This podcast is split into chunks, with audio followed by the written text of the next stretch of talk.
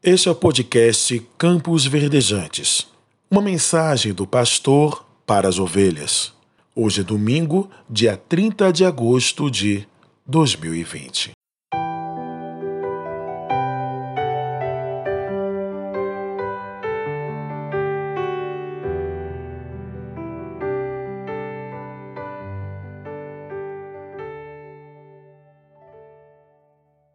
Quero compartilhar contigo um trecho da palavra de Deus que está escrito na carta do apóstolo Paulo aos Efésios, capítulo de número 2, versos 4 e 5, que diz: Mas Deus, que é riquíssimo em misericórdia, pelo seu muito amor com que nos amou, estando nós ainda mortos em nossas ofensas, nos vivificou juntamente com Cristo.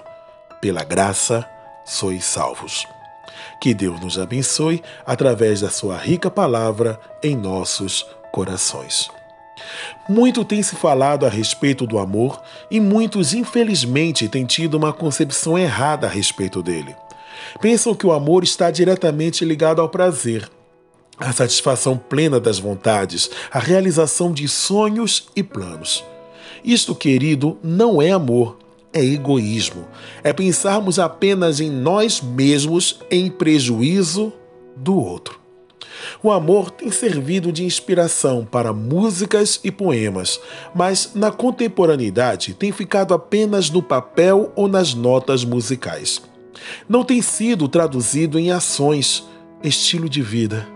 Resultado: não nos indignamos com pessoas que sofrem violência, muitas vezes velada, por causa da sua religião, da cor da sua pele, da sua orientação sexual, da sua nacionalidade, do bairro onde mora, do seu sotaque, da sua renda ou escolaridade.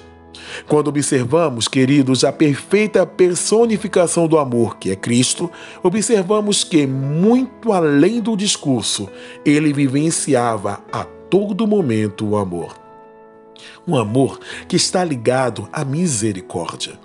Na carta aos Efésios, no capítulo de número 2, o apóstolo Paulo começa a narrativa nos descrevendo desobedientes egoístas, lascivos, escravos dos nossos próprios desejos e filhos da ira, ou seja, pessoas indignas de entrar no céu, indignas de serem chamadas criaturas de Deus, quanto mais filhos.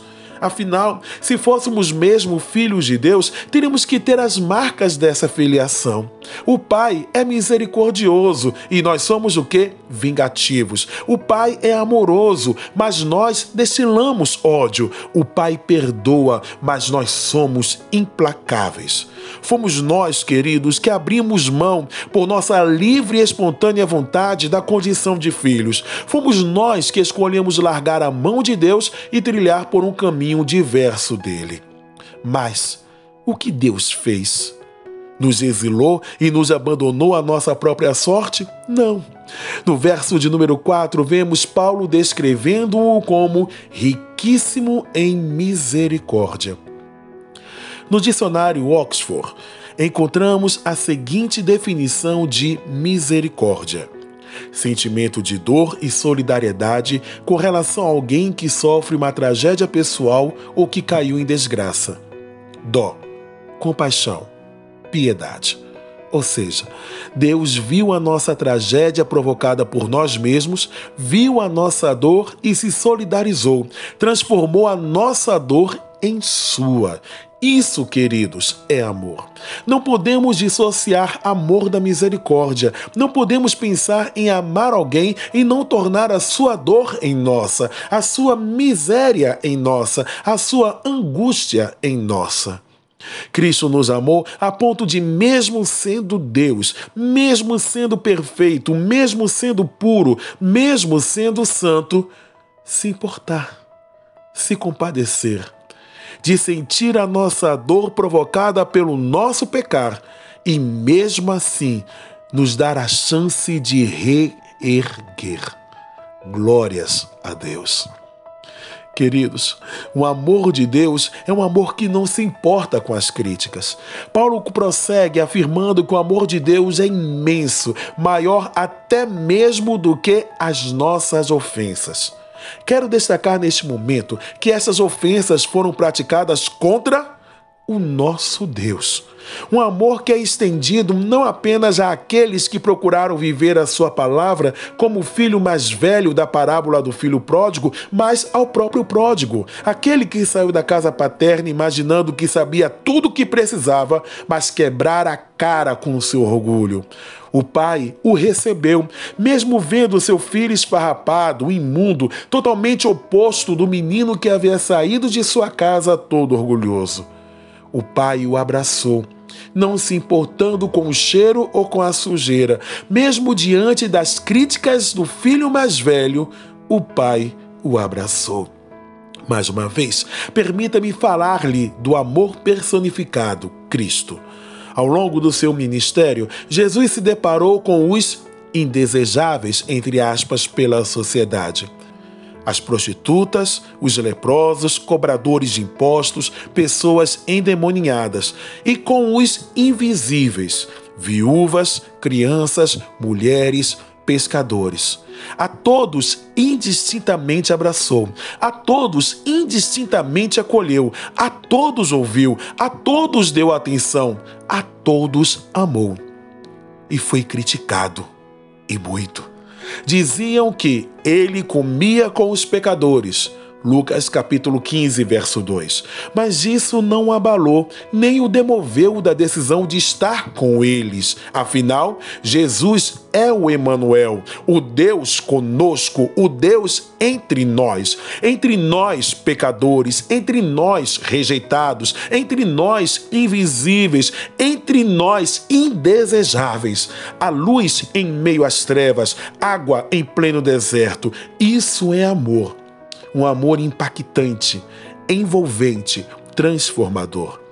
Era impossível, queridos, estar ao lado de Jesus e não ser impactado pelo seu testemunho.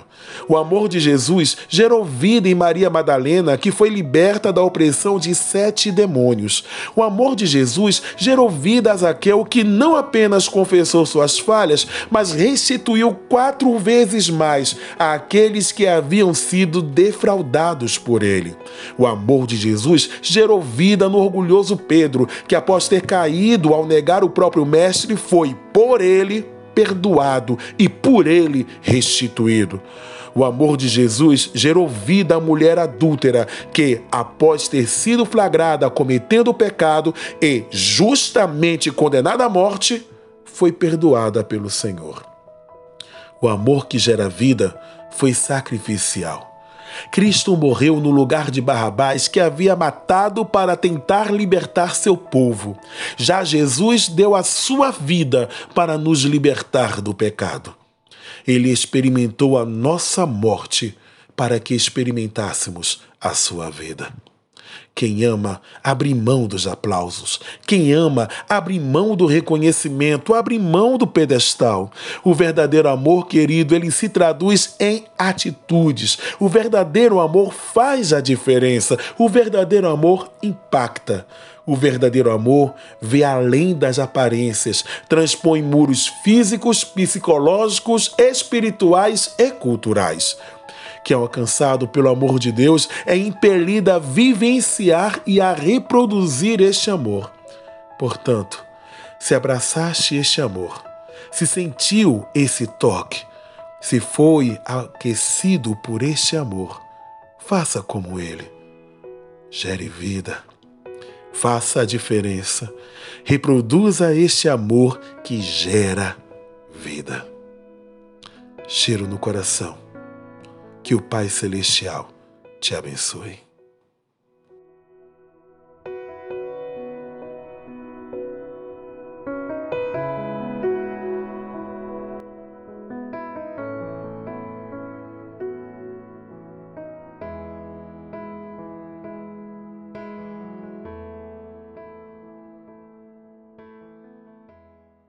Acabamos de apresentar Campos Verdejantes podcast do Ministério Pastoral da Igreja Batista Getsemane, na cidade de Una, Bahia.